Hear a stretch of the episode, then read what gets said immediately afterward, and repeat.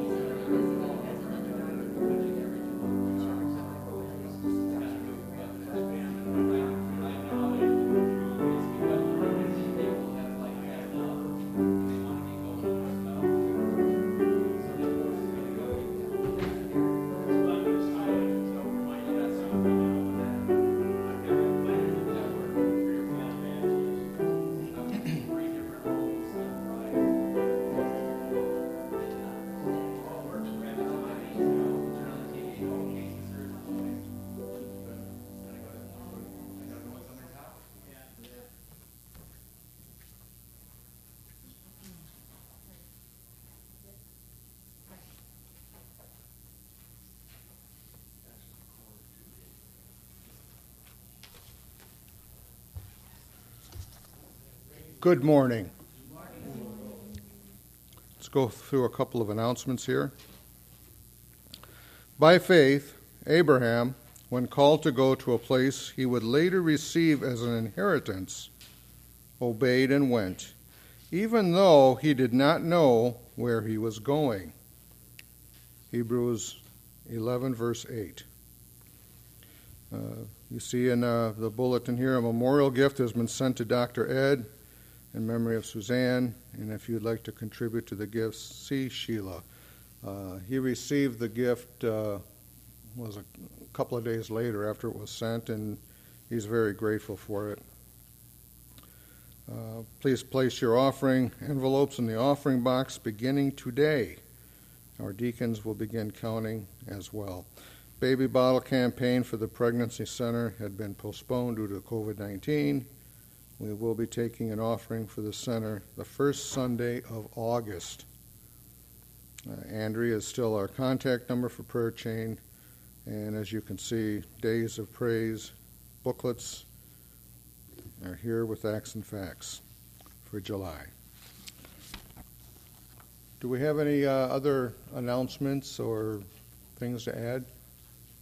Laura and Doug, welcome back. We haven't seen you folks for a while. It's it's a blessing to have you. How's the update with your mother? She's doing well. Very good. Got to visit her, had two visits with her so far. and Excellent. She doesn't know there's been any pandemic. She's good. Terry, you look like you got something to say. No? I'll make up something. as long as it's funny and humorous and to the point. Okay, scripture for meditation Genesis 12, verses 1 through 9. That'll be page 17 in your Pew Bibles.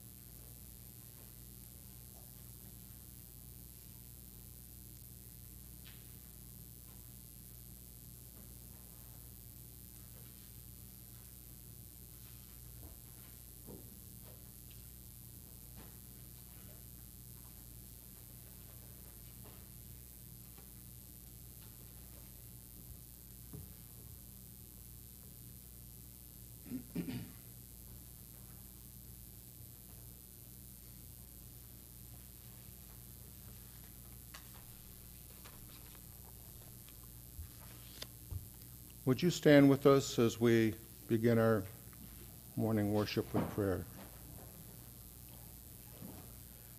Guess who I'm going to ask to lead us in prayer today? no Doug, would you do the honors, please?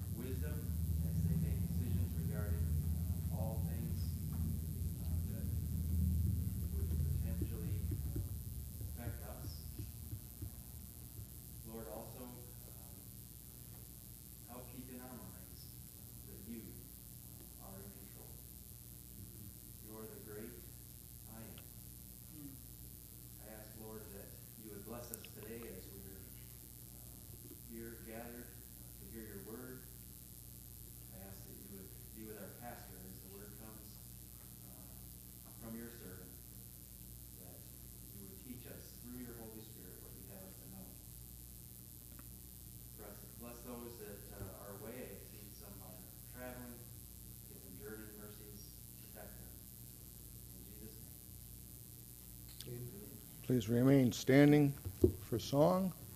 I don't see Andrea here today, nor do I see Jolene, so I think you're stuck with me. Oh, you're running sound. Okay. Easy way to get out of it. Okay, folks. Uh, number 34 in the hymnal, the brown, and sing loud and joyously to drown me out. うん。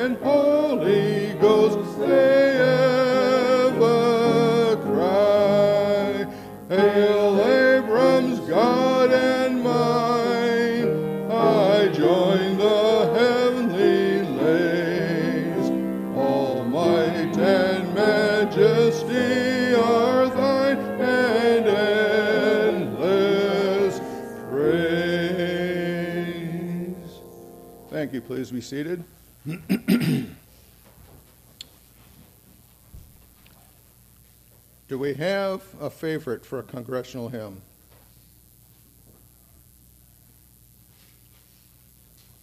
Somebody, come on, don't leave me hanging in the wind here.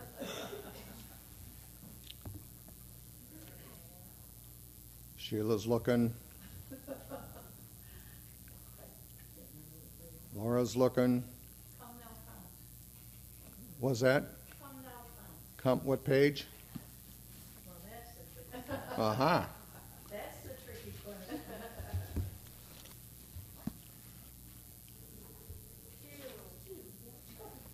What is it?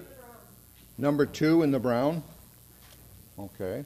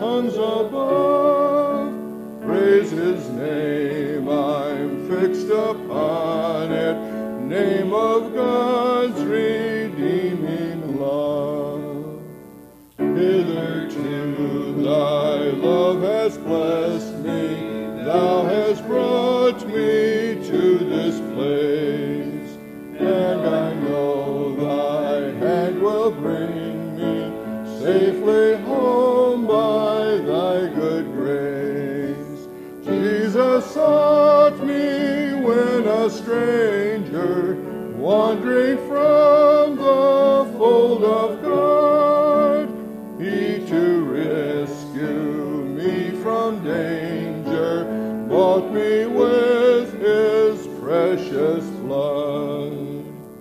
Oh, to grace, how great a debtor daily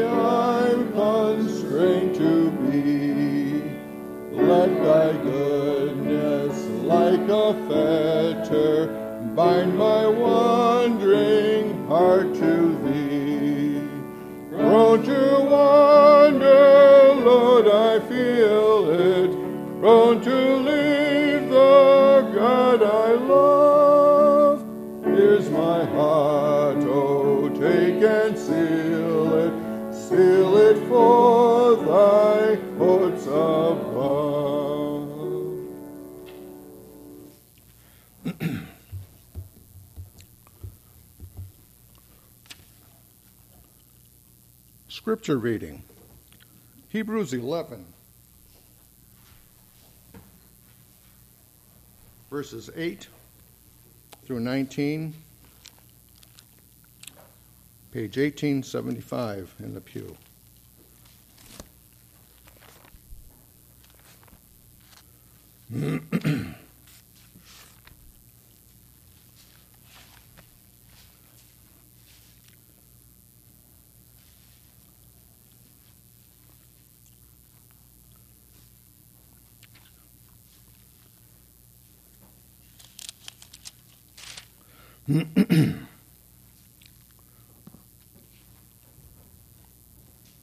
verses 8 through 19.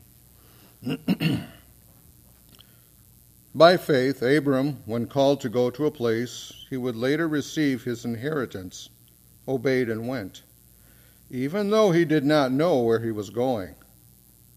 By faith, he made his home in the promised land like a stranger in a foreign country. He lived in tents, as did Isaac and Jacob, who were heirs with him of the same promise. For he was looking forward to the city with foundations, whose architect and builder is God.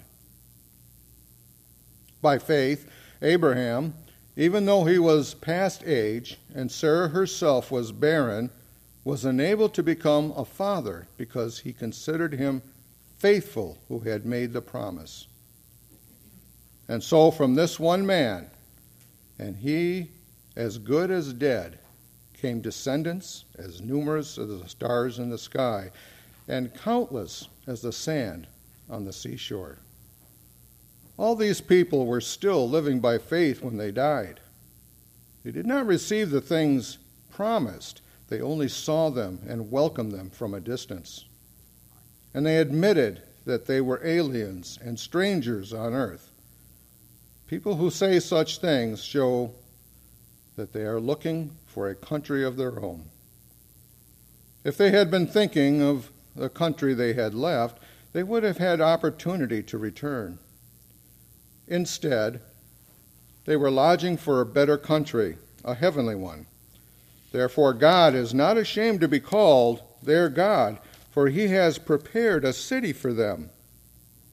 By faith, Abraham, when God tested him, offered Isaac as a sacrifice.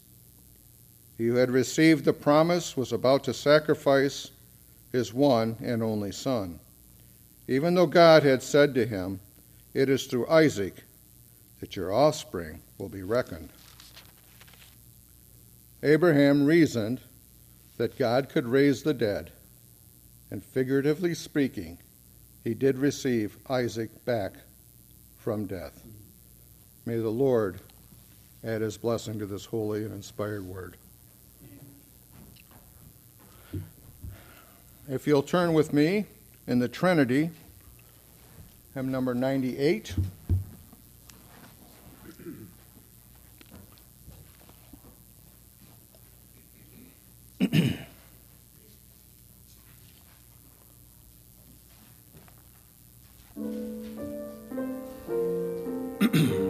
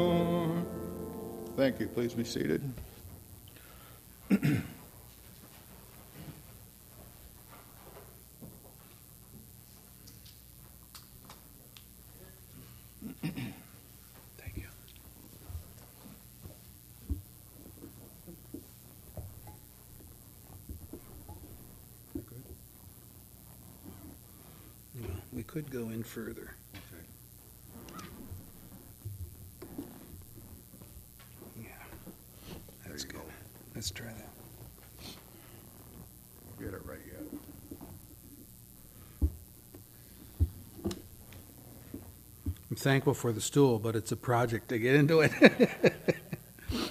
it keeps pushing up while I'm trying to sit down. It's got one of those hydraulic uh, thingy-dings on it.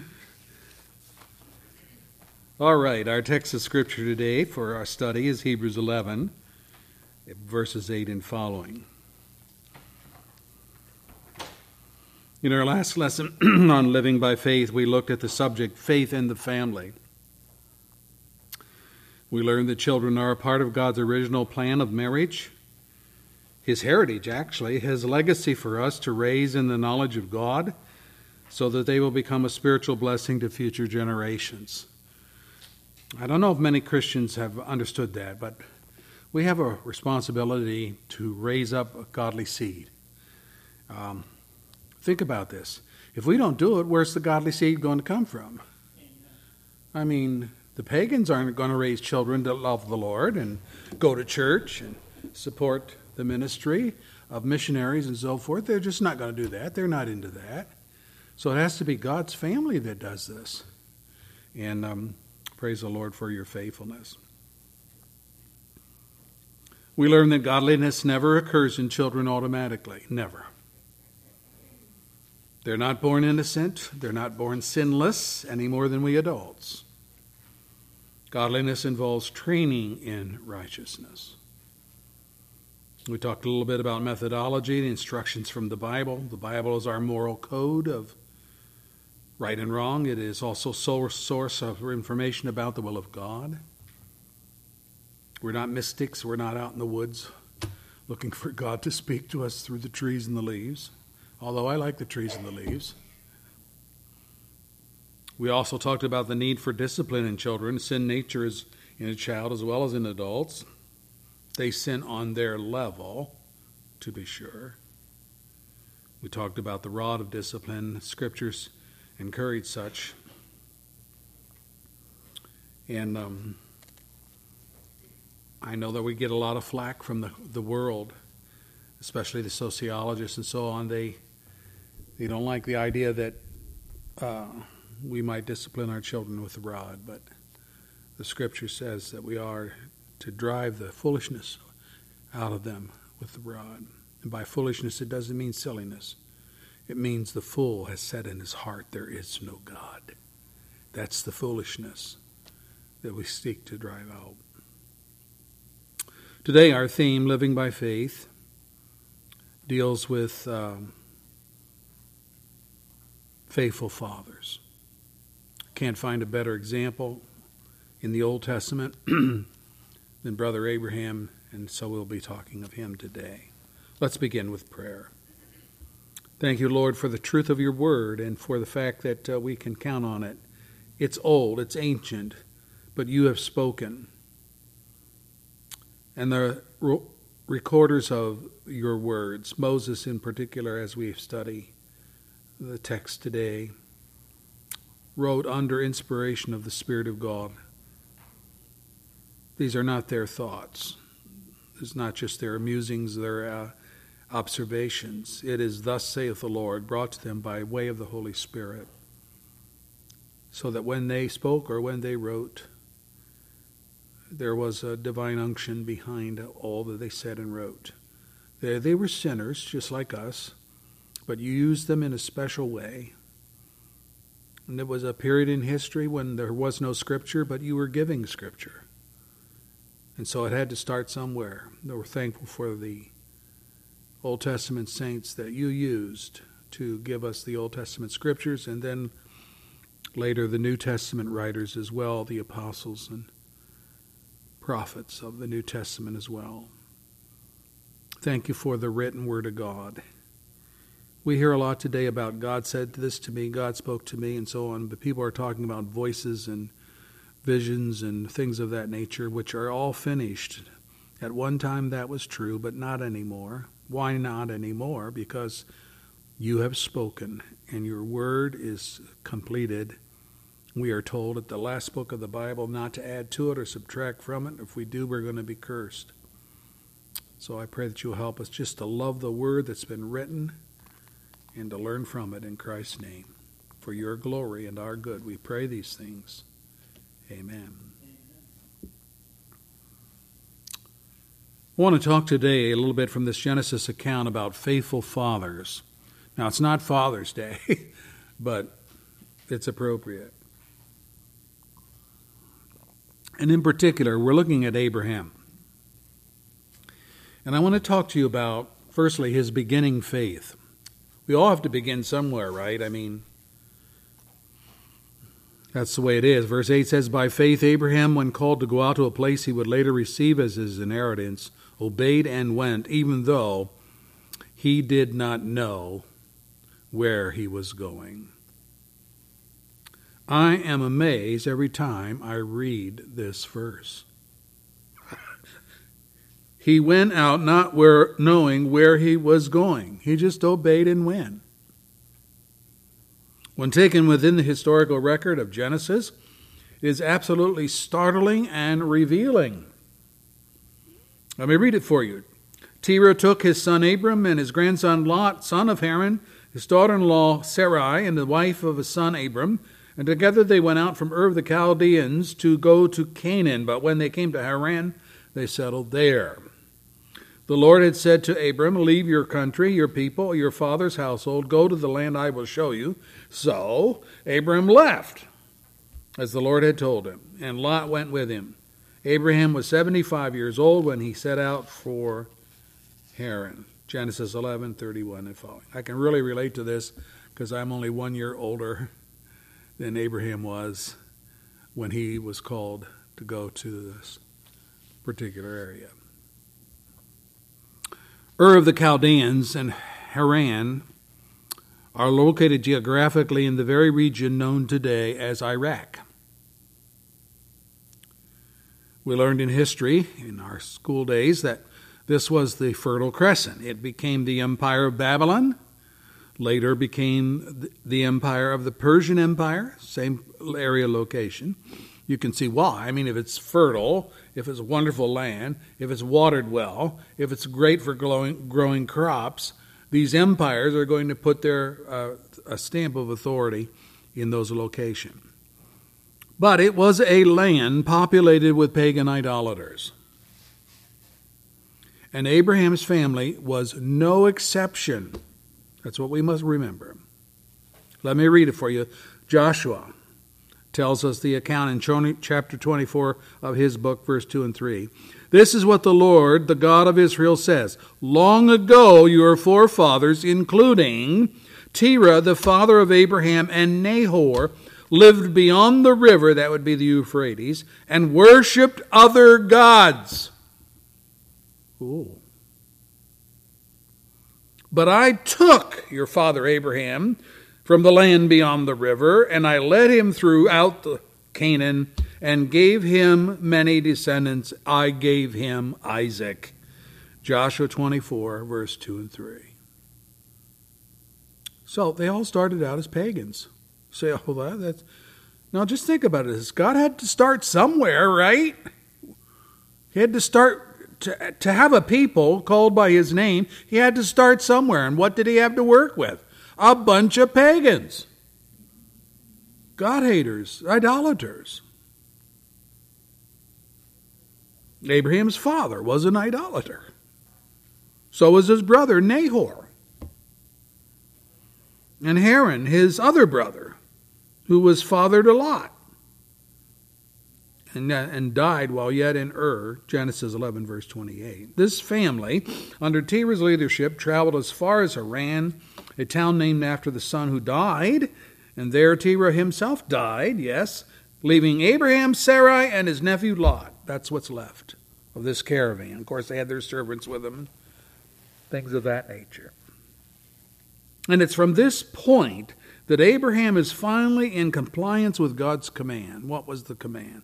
Leave your country, leave your people, leave your father's household. However, there's a sense in which Abraham's family left him, right? Because they died off. That's how God got him isolated from the pagan influence of his father. Yet, despite this slight hiccup in plans, Abraham is credited by the author of Hebrews with this testimony. By faith, Abraham, when he called to go out to a place he would later receive as his inheritance, obeyed and went. So says the writer of Hebrews. I want you to think about this. Abraham is part of an idolatrous pagan family. Remember, God has to start somewhere. He has no history of hearing the voice of God. There's no record of a previous encounter. There is no predisposition to Jehovah. There is no experience, no knowledge of God. Just a calling by God, be it by vision or dream with instructions. And the instructions were as vague as they could be. Go to a land that I will show you. Genesis 12, verse 1. Our text, verse 8, gives us the interpretation. He did not know where he was going. I mean, who does something as irresponsible as that? Go to a land that I'll show you, and it's a place that he doesn't know about or anything. Well, who does something like that? Well, men of faith do that. That's yes. But what's the nature of faith? Let me read it for you. The writer of Hebrews. Now, faith is being sure of what we hope for and certain of what we do not see. This is what the ancients were commended for. Hebrews 11, verse 1 and 2. Faith is, the author says, being sure and being certain of what to us is our hope, our assurance, even though we don't see it with our physical eyes. I want you to observe just temporarily the uh, etymology change in English word hope. English word hope. Think about this. Today, if we say to someone, Well, I hope to be able to go to family conference next month, we view that as a wish, but kind of uncertain. I'd like to go. I'm planning to go, but I'm not sure that I can make it. I hope to go. The Bible does not use the word hope that way. In fact, the Bible uses hope in the direct opposite way as that which is definite or certain. Let me read it for you. This is from Romans 5. Therefore, since we have been justified through faith, we have peace with God through our Lord Jesus Christ through whom we have gained access by faith into this grace in which we now stand. We rejoice in the hope of the glory of God. Not only so, but we also rejoice in our sufferings because we know that our sufferings produce perseverance, and perseverance, character, and character, hope. And hope does not disappoint us because God has poured out his love into our hearts by the Holy Spirit, whom He has given us. Romans 5, the first five verses. There's nothing iffy about this hope that's spoken of in Romans 5. It's not maybe, might have, no, it's none of that. It's the guarantee, it's the certainty of God's Word. Now, if we backtrack a little to Terah's family, Joshua, for example, writing under inspiration of God, said, This is what the Lord, the God of Israel, says Long ago, your forefathers, including Terah, the father of Abraham and Nahor, lived beyond the river and worshipped other gods, but I took your father Abraham from the land. What I'm saying is that Abraham was very likely an idolater, too. He had a dad that was an idolater. He had a brother that was an idolater. He's an idolater. But notice the contrast referred to in this text. Your forefathers, that would be Terah and Nahor, worshipped other gods, but I took your father Abraham from the land and led him. You see the contrast? Acknowledging that his background is pagan, that they were idol worshippers, God is saying concerning Abraham, I didn't leave him in that situation. I took him out of that. I made of him something different, something wonderful. A person that loved me, a person that sought after me. What'd you do with the others? Terah, Haran. I left them to themselves. God can do that. He does do that. God took him, God led him. And if we piece the whole scenario together, it runs like this God called him, God took him, God led him, God promised him, Genesis 12, to be a great nation, and God gave him many descendants, according to Joshua 24, verse 3. You can see God just snatching him out of that whole pagan environment and starting all over with him and making of him a great nation. Say, God can't do that. Yes, God can do that, and He does do that. We all can, we all uh, deserve condemnation, but if God snatches some of us out of that condemnation pool and places us on the solid rock of Jesus, that is His prerogative. God did it all. And Abraham simply responded in faith to what God had done, not only for him, but in him. Men are not born with faith, they are born with unbelief. God in his calling makes it effectual, irresistible. They come because they believe. They believe because they are assured in their own minds, that's faith, that what they cannot see, namely God, is true and real and fully trustworthy. The idea that seeing is believing is not the definition of faith. Not seeing yet believing is the definition of faith. And that is why this faith pleases God. Verse 6 Abraham did not see God, but he believed him when God spoke. Wonderful, wonderful.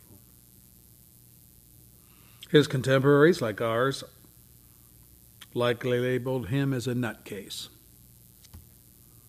You're, Abraham, let me get this straight. You're leaving your country, you're leaving your family. Yes.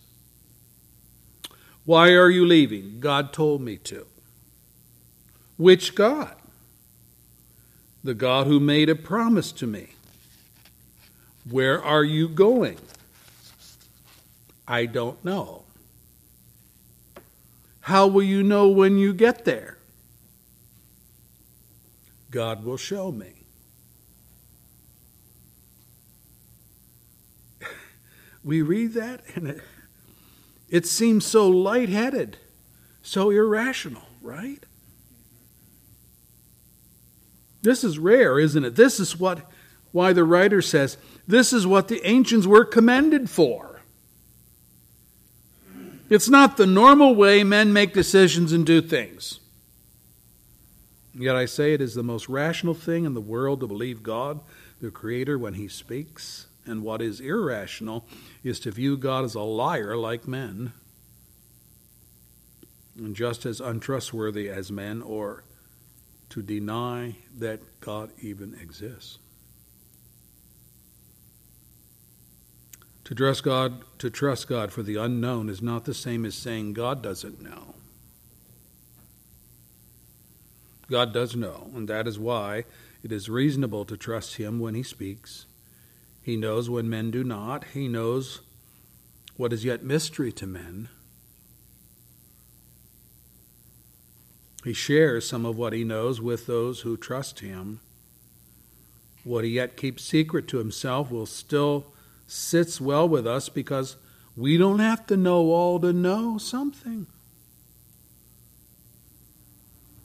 We can know truly without having to know it all.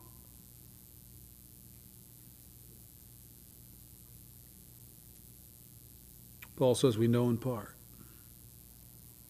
And that's okay. That is okay because the part we know is a real and genuine element of the whole. That is who God is and what He has spoken. The world knows in part as well, but often what they assert they know, they just guess at. They do.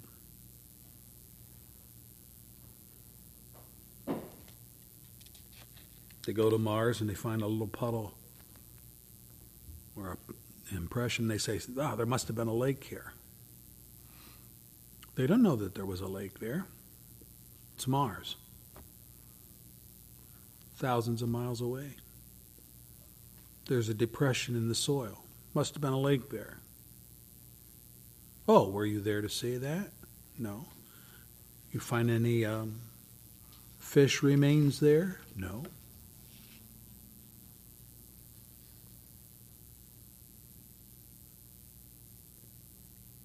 Evolutionists keep looking for life in all the wrong places because they work on a godless premise. And for them, the truth will always elude them because they have no faith in God, the Creator. The Creator, who, verse 3, formed at His command the universe so that what is seen was not made out of what was visible. Matter is not eternal. Only God is eternal. God precedes matter, and so matter is the result of God's creative energy, and not as science so called, more science fiction actually, suggests that matter is self generating, that life comes from non life. How nonsensical is that? Who's the loony bird here? The sinful heart does not believe God, and because of that, what it believes is often irrational.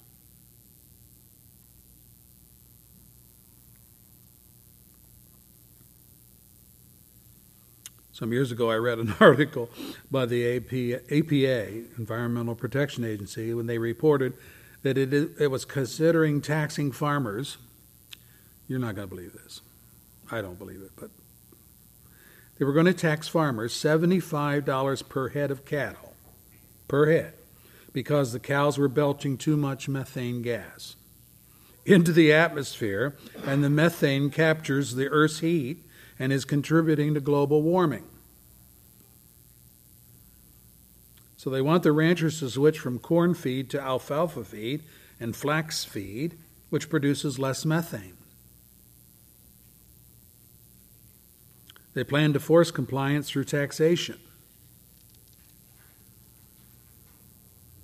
One loony theory, methane belching cows, used as evidence to support the equally loony theory of global warming. Global warming, which will eventually destroy us. Oh, there is a global warming coming, folks. and it is going to destroy the earth. And it's one that God has in His arsenal. Let me read it for you. The day of the Lord will come like a thief. The heavens will disappear with a roar. The elements will be destroyed by fire. And the earth and everything in it will be laid bare. And that day will bring about the destruction of the heavens by fire. And the elements will melt in the heat. But in keeping with his promise, we are looking forward to a new heaven and a new earth, the home of righteousness. 2 Peter 3, verse 10 and following. Yeah, there's a global warming coming, that's for sure. But it won't be from belching cows. It'll become it'll at the hand of the Creator. Well, Abraham was not the first man to believe God, but in his own case, faith began with God's call, and every believer in this room, in our room, can say the same thing of our own faith. One day, we were people with no faith. I don't care. I was raised in a Christian home, but I had no faith.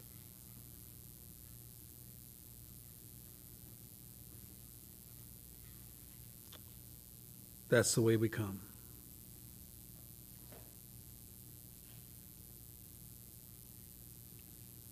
And then suddenly,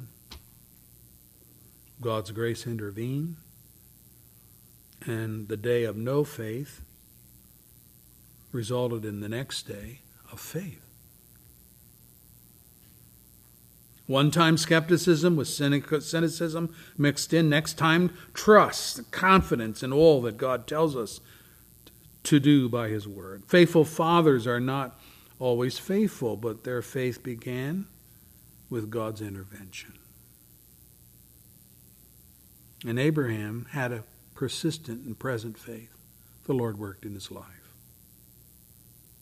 Let me read it for you. By faith, he made his home in the promised land like a stranger in a foreign country, and he lived in tents, as did Isaac and Jacob, and were heirs with him of the same promise. Hebrews chapter 12, verse 9. It says, By faith he lived. By faith he lived. Paul says, I thank God every time I remember you, being confident of this that he who began a good work in you will carry it on to completion until the day of Jesus Christ. Philippians 1, verse 3 and following. Written to the Philippian church. Beginning faith moved Abraham from his homeland and pagan countrymen and family to the promised land. But beginning faith became faith for the present, faith to live life for God, which included growth in his faith and the structuring of his life in such a way as to obey God in a day to day life and living. People born anew of God don't suddenly know how to trust God in every detail of life.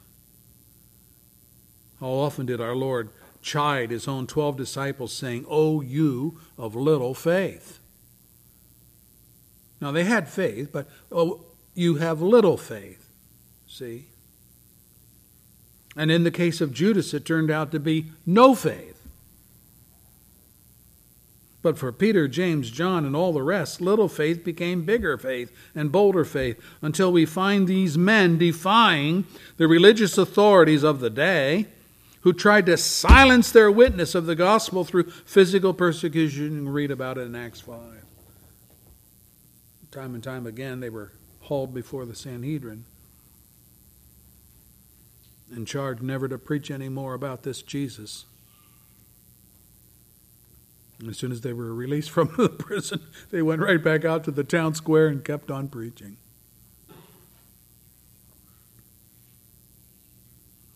The testimony of the people in the book of Hebrews was theirs as well. Let me read for it. To keep your lives free from the love of money and be content with what you have because God has said, Never will I leave you, never will I forsake you. And so we say with confidence, The Lord is my helper. I won't be afraid. What can man do to me? Remember your leaders who spoke the word of God to you. Consider the outcome of their way of life. Imitate their faith. Hebrews 13, 5 and following. What the writer is saying is that confident faith lives life not with a reliance upon bank accounts and stock portfolios and 401ks, but with the realization that the Lord is my helper. The Lord is my helper. I think we modern believers sometimes think it is easy for the impoverished and the needy to have faith in God because, after all, they do not own much. They don't have many resources. I mean, who else would they turn to? right?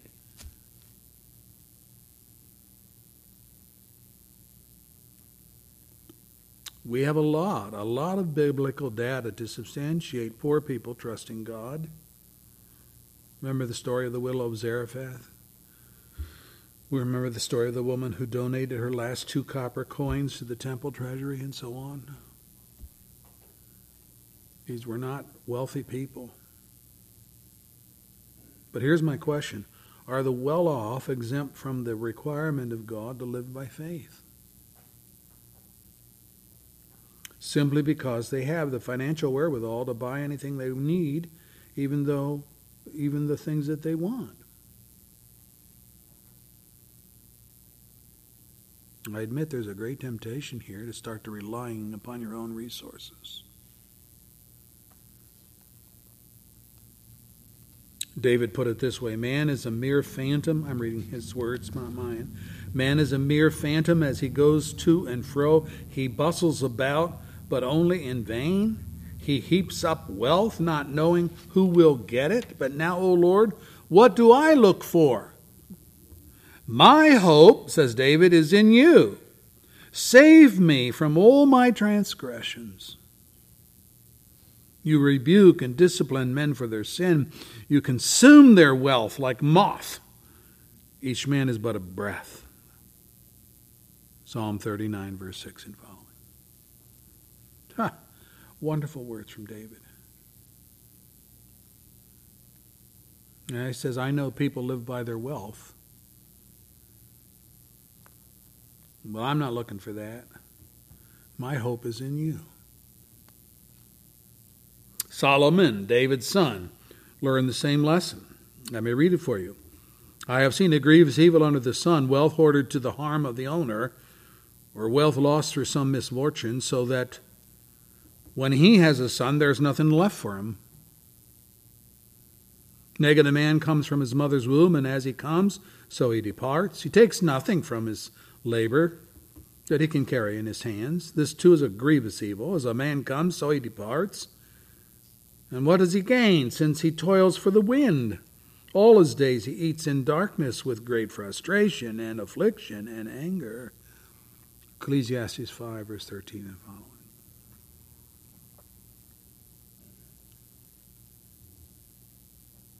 Now, the sin here is not possessing great wealth, but trusting in it. A misplaced faith. The psalmist says, Why should I fear when evil days come, when wicked deceivers surround me, those who trust in their wealth and boast of their great riches? No man can redeem the life of another or give to God a ransom for him. The ransom for a life is costly, and no payment is ever enough that he should live on forever and ever, and not see decay. He's saying you can't buy your way out of death. For all can see that wise men die, the foolish and the senseless alike perish and they leave their wealth to others. Their tombs will remain their houses forever, their dwellings for endless generations. Though they had named lands after themselves, but man, despite his riches, does not endure. He's like the beasts that perish. This is the fate of those who trust in themselves. Like sheep, they are destined for the grave. The upright will rule over them in the morning. Their forms will decay in the grave, far from their princely mansions, but God will redeem my life from the grave. Wow. He will surely take me to himself. I love it. David says, Do not be overawed when a man grows rich, when the splendor of his house increases, for he will take nothing with him when he dies. Zero. Though while he lived, he counted himself blessed, and men praise you when you prosper. That's true. He will join the generation of his fathers and will never see the light of life. Psalm 49, verse 5 and following. Wow. Kind of destroys the whole idea that possessing things is the way to live, that wealth is life. Whoa. Just the simple thought that you can't take it with you.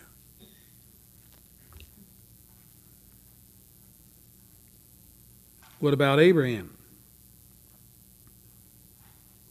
His servant was sent to Laban to find a bride for Isaac. We read the Lord had blessed him, my master, abundantly, and he has become wealthy, the servant said.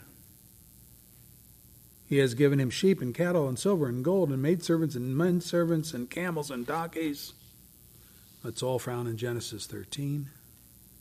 My master's wife, Sarah, has borne him a son in her old age, and he has given him everything he owns. And my master made me swear on oath and said, You must not get a wife from my son, from the daughters of the Canaanites, in whose land I live, but go to my father's family and to my own clan and get a wife for my son there. Genesis 24, verse 35 and following. And brethren, Abraham had the money to buy property, to acquire deeds, to name lands after himself, to build mansions, to plant gardens, and to set his roots deep in the soil of the world's playground. But our text says, by faith he made his home in the promised land like a stranger in a foreign country. He lived in tents, as did Isaac and Jacob.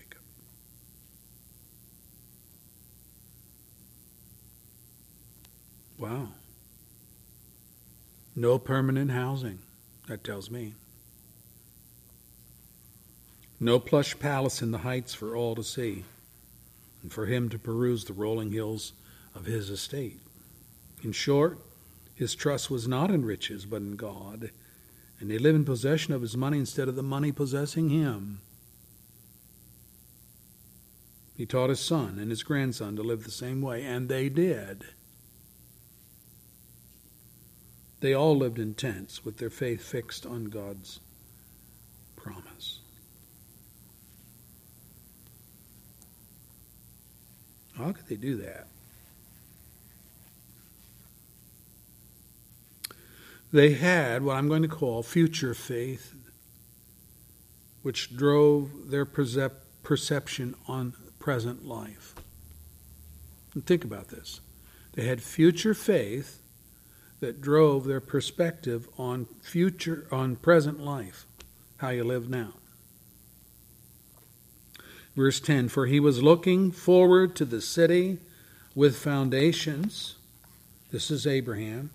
Looking forward to the city with foundations, whose architect and builder is God. Verse 13 and following All these people were still living by faith when they died. They did not receive the things promised, they only saw them, they only welcomed them from a distance. See, not physical sight, but the sight of faith, the seeing that comes by believing. And I'm still reading scripture. They admitted that they were aliens and strangers on earth. Wow. People who say such things show that they're looking for a country of their own. They were longing for a better country, a heavenly one. Therefore, God is not ashamed to be called their God, for he has prepared a city for them.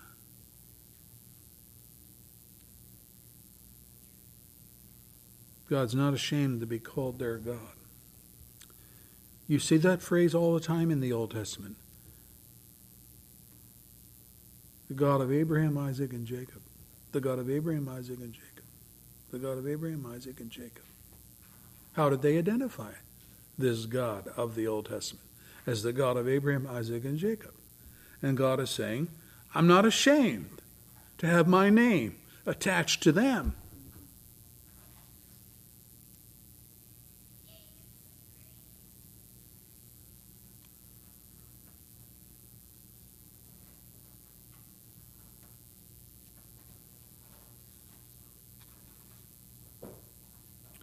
Paul says, Command those who are rich in this present world not to be arrogant, not to put their hope in the wealth, which is so uncertain, but to put their hope in God. It's the only safe object of faith, who richly provides us with everything for our enjoyment. Command them to do good, to be rich in good deeds, and to be generous and willing to share, and in this way they will live, lay up treasures for themselves as a firm foundation for the coming age so that they may lay hold of the life that is truly life. 1 Timothy 6, verse 17 and following. This was Abraham. This was the people of faith in the Old Testament. They had money, but the money didn't have them. You get the you get the difference? See, well, that's easy to say if you have money to burn. I'm not just saying that, that's the way they lived. They had money for mansions, but they lived in tents.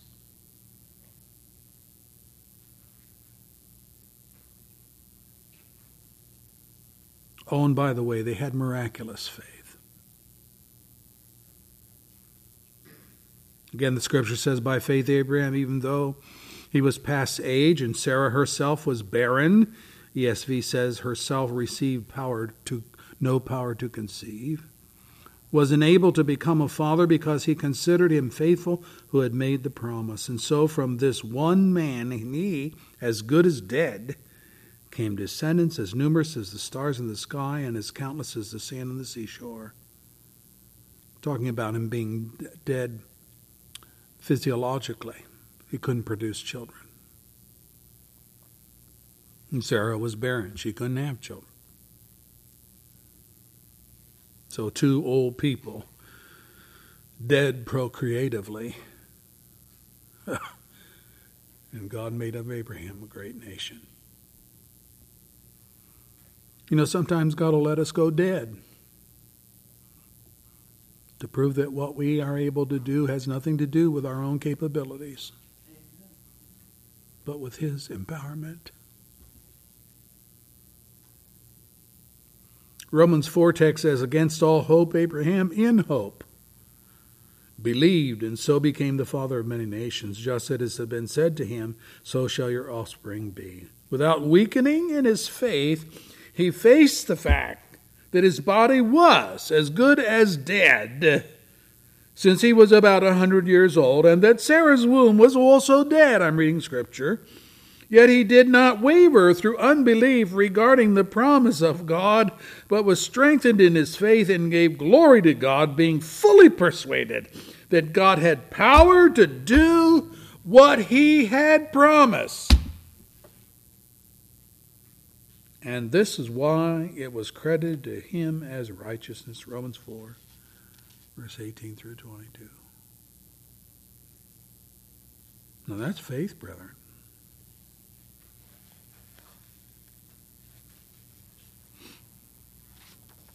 Abraham and Sarah believed God for the impossible. Because with God all things are possible, Matthew 19, verse 26. And what happened when the miracle child Isaac was born?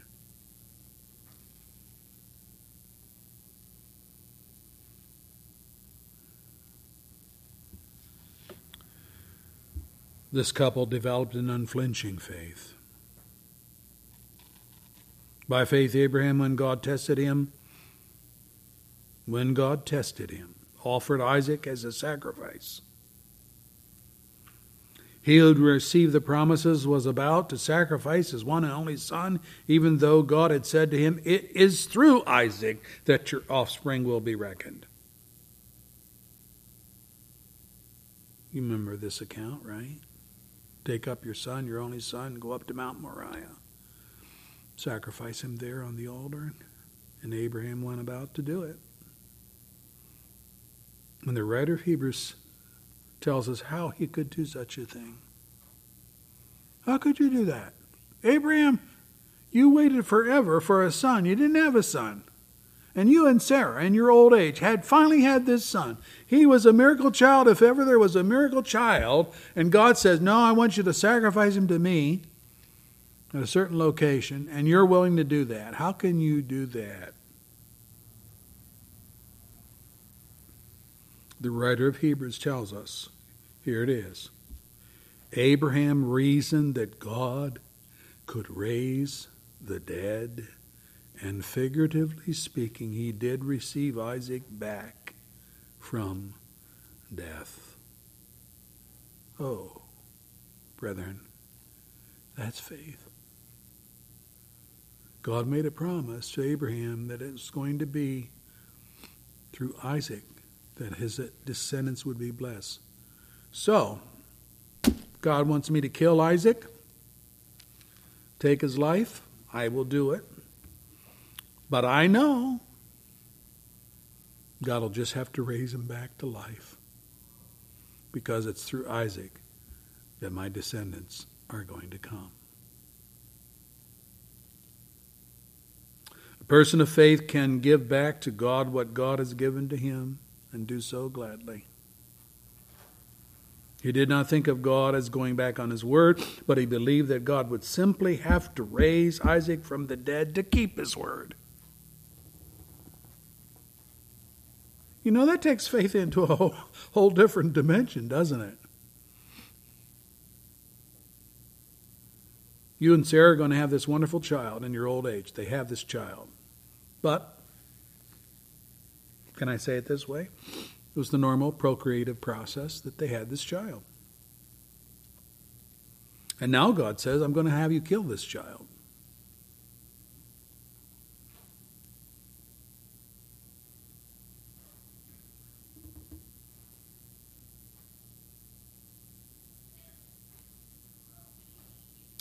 And Abraham reasons, well, okay. But you're just going to have to raise him back to life because you made promises to me through Isaac uh, and about Isaac.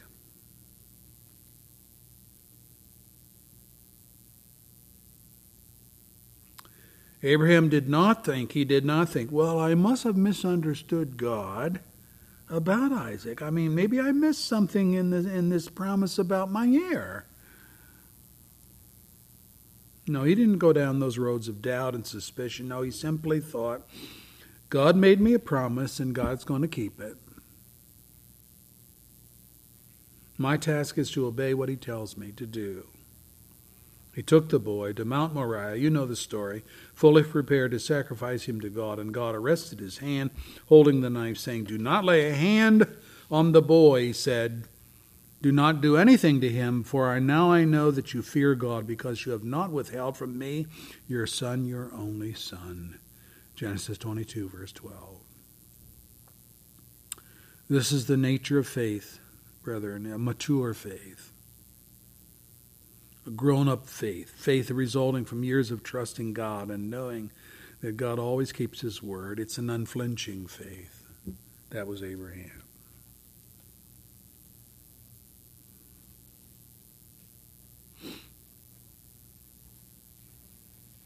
Now consider some lessons for the heart. I think one of the tremendous lessons here is that little faith can trust God. Little faith can trust God. When Abraham began, began his pilgrimage, he didn't exactly start out on the right foot, did he? He took his nephew Lot with him, who proved to be greedy, self centered, and disobedient. Lot hogged the whole Jordan Valley for himself, pitched his tent towards the wicked city of Sodom, which was later defeated in the battle, and Lot taken captive and had to be rescued by Abraham. Lot went right back to Sodom until God destroyed it by fire. Abraham had to plead for Lot's life, and God delivered him a second time through Abraham's intervention.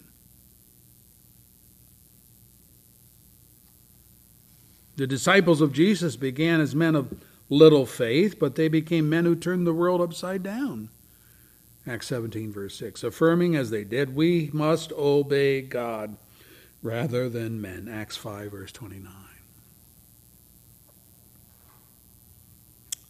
The writer of Proverbs says, The wicked man flees, though no one is pursuing, but the righteous are as bold as a lion. As bold as a lion. Proverbs 28, verse 1. Faith can grow and faith can mature as with Abraham. And secondly, faltering faith, faltering faith can become strong. It's another lesson to learn. On two separate occasions, Abraham messed up as a husband. Once before Pharaoh and again before King Abimelech.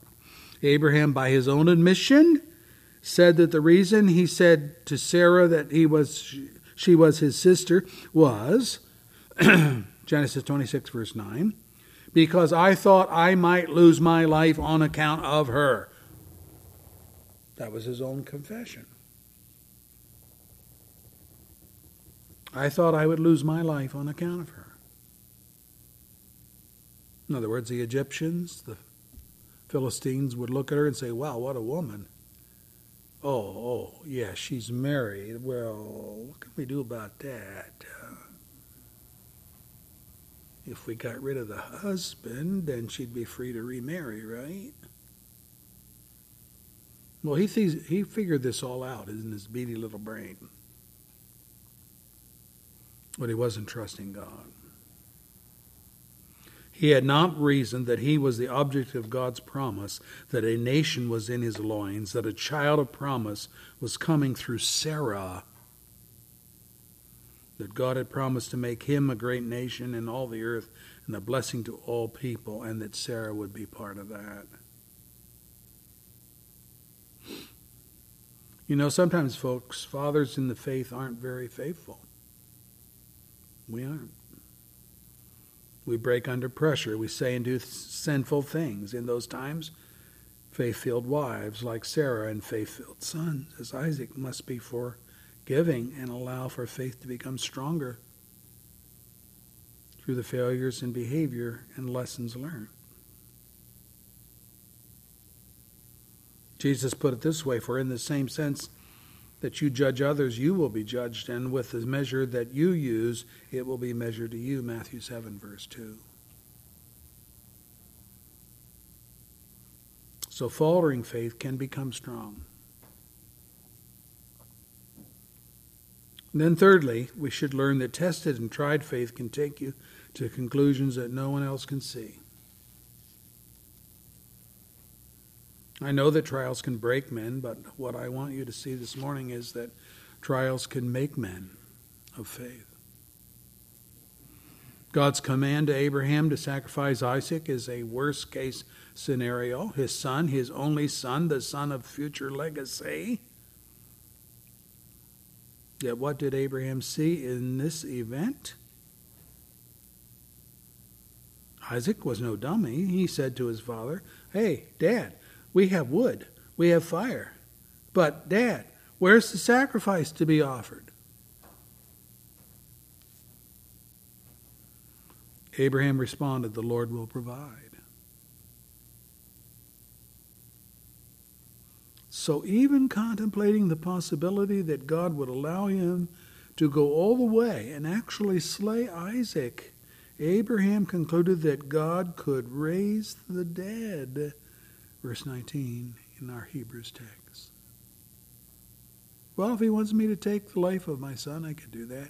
He'll just have to raise him back to life because the promise is through Isaac. Brethren, that's faith. That's unfolding faith. God could do it, God would do it.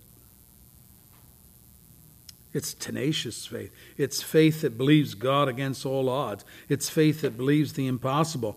It is an outrageous faith.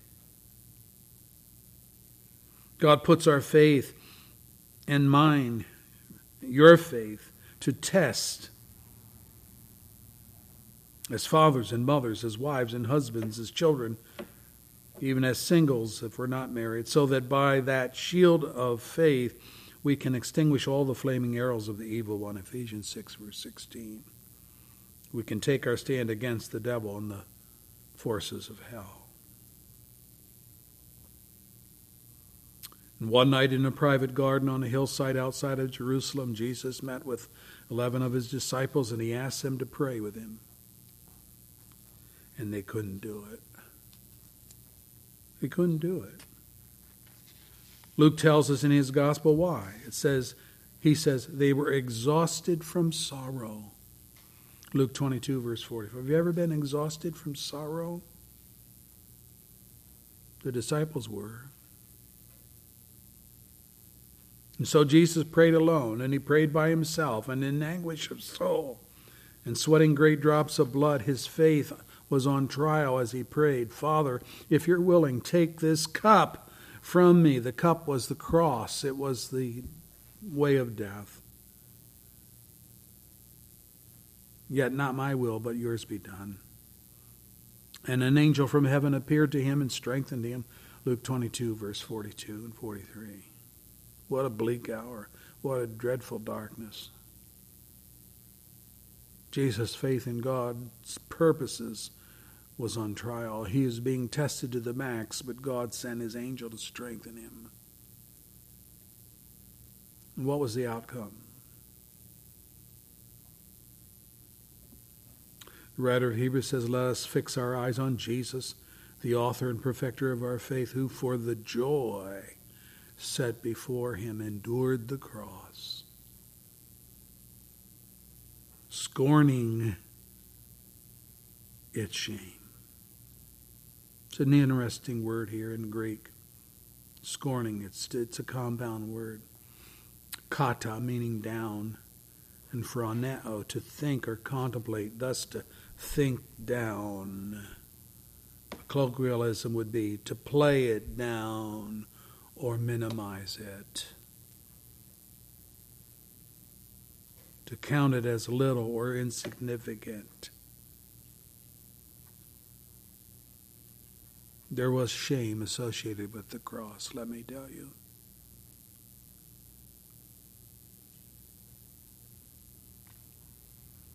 People were crucified buck naked on a cross.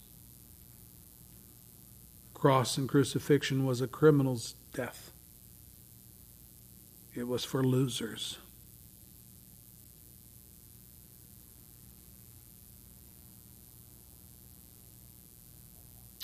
And yet Christ was crucified and sat down at the right hand of the Father on high.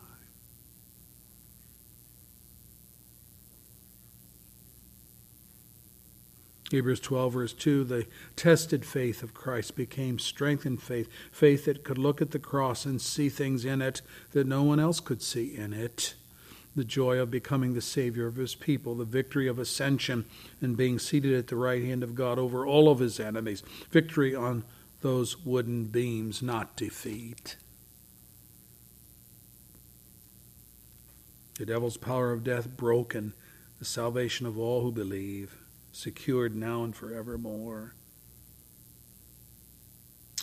We need to pray that God will allow your faith and mine to see beyond the trials to Christ triumphant. We serve a risen, victorious Savior. Salvation has been won, it's been paid for in full. Abraham trusted God, not what man could do to him. Our Father, we thank you for the privilege of studying your word together. See, in Abraham, we know why now he is called the father of the faithful. Such a stupendous faith. Now we know it's not it's not human faith. It was a gift of God given to him. You enabled him to see things and to believe things that eluded most men.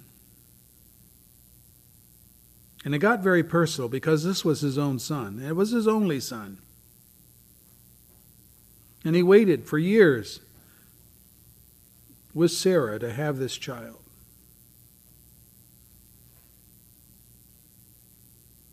Yet he was able to latch onto the fact that you made promises to him about this child and, uh, and how that would result in descendants for him. Well, how can you have descendants? How can nations be propagated if the child is going to be slain? If the progenitor isn't around progenerating?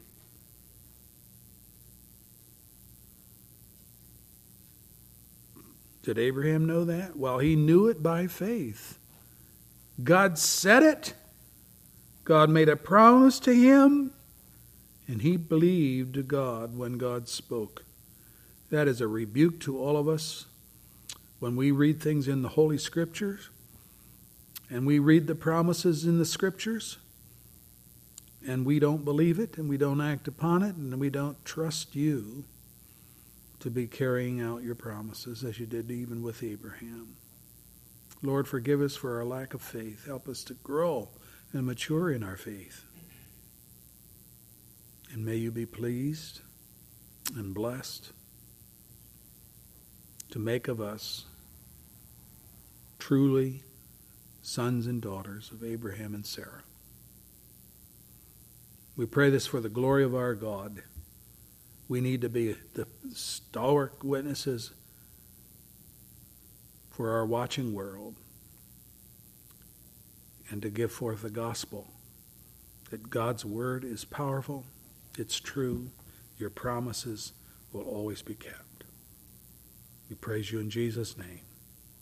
Amen.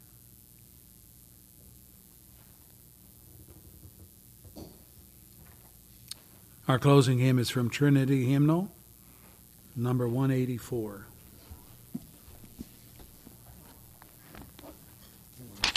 The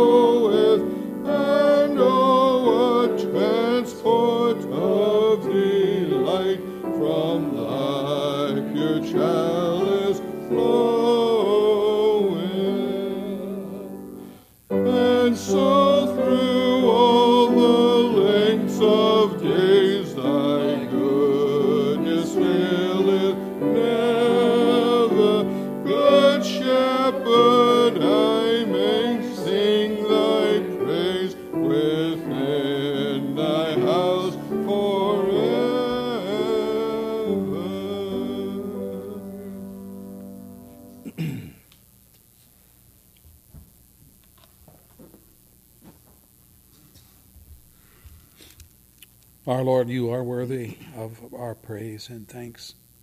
You are the good shepherd that cares for our souls, as we have just sung.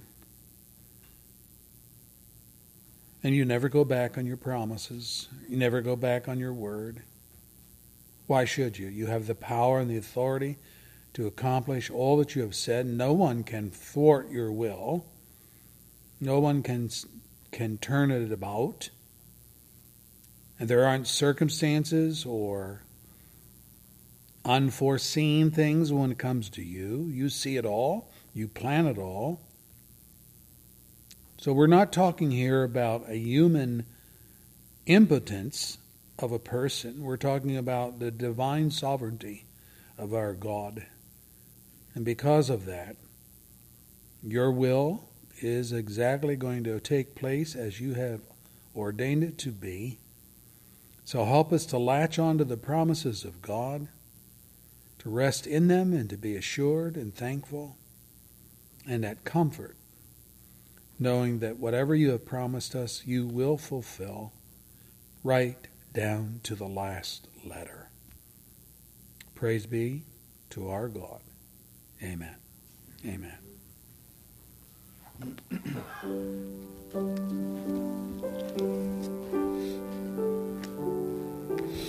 mm-hmm.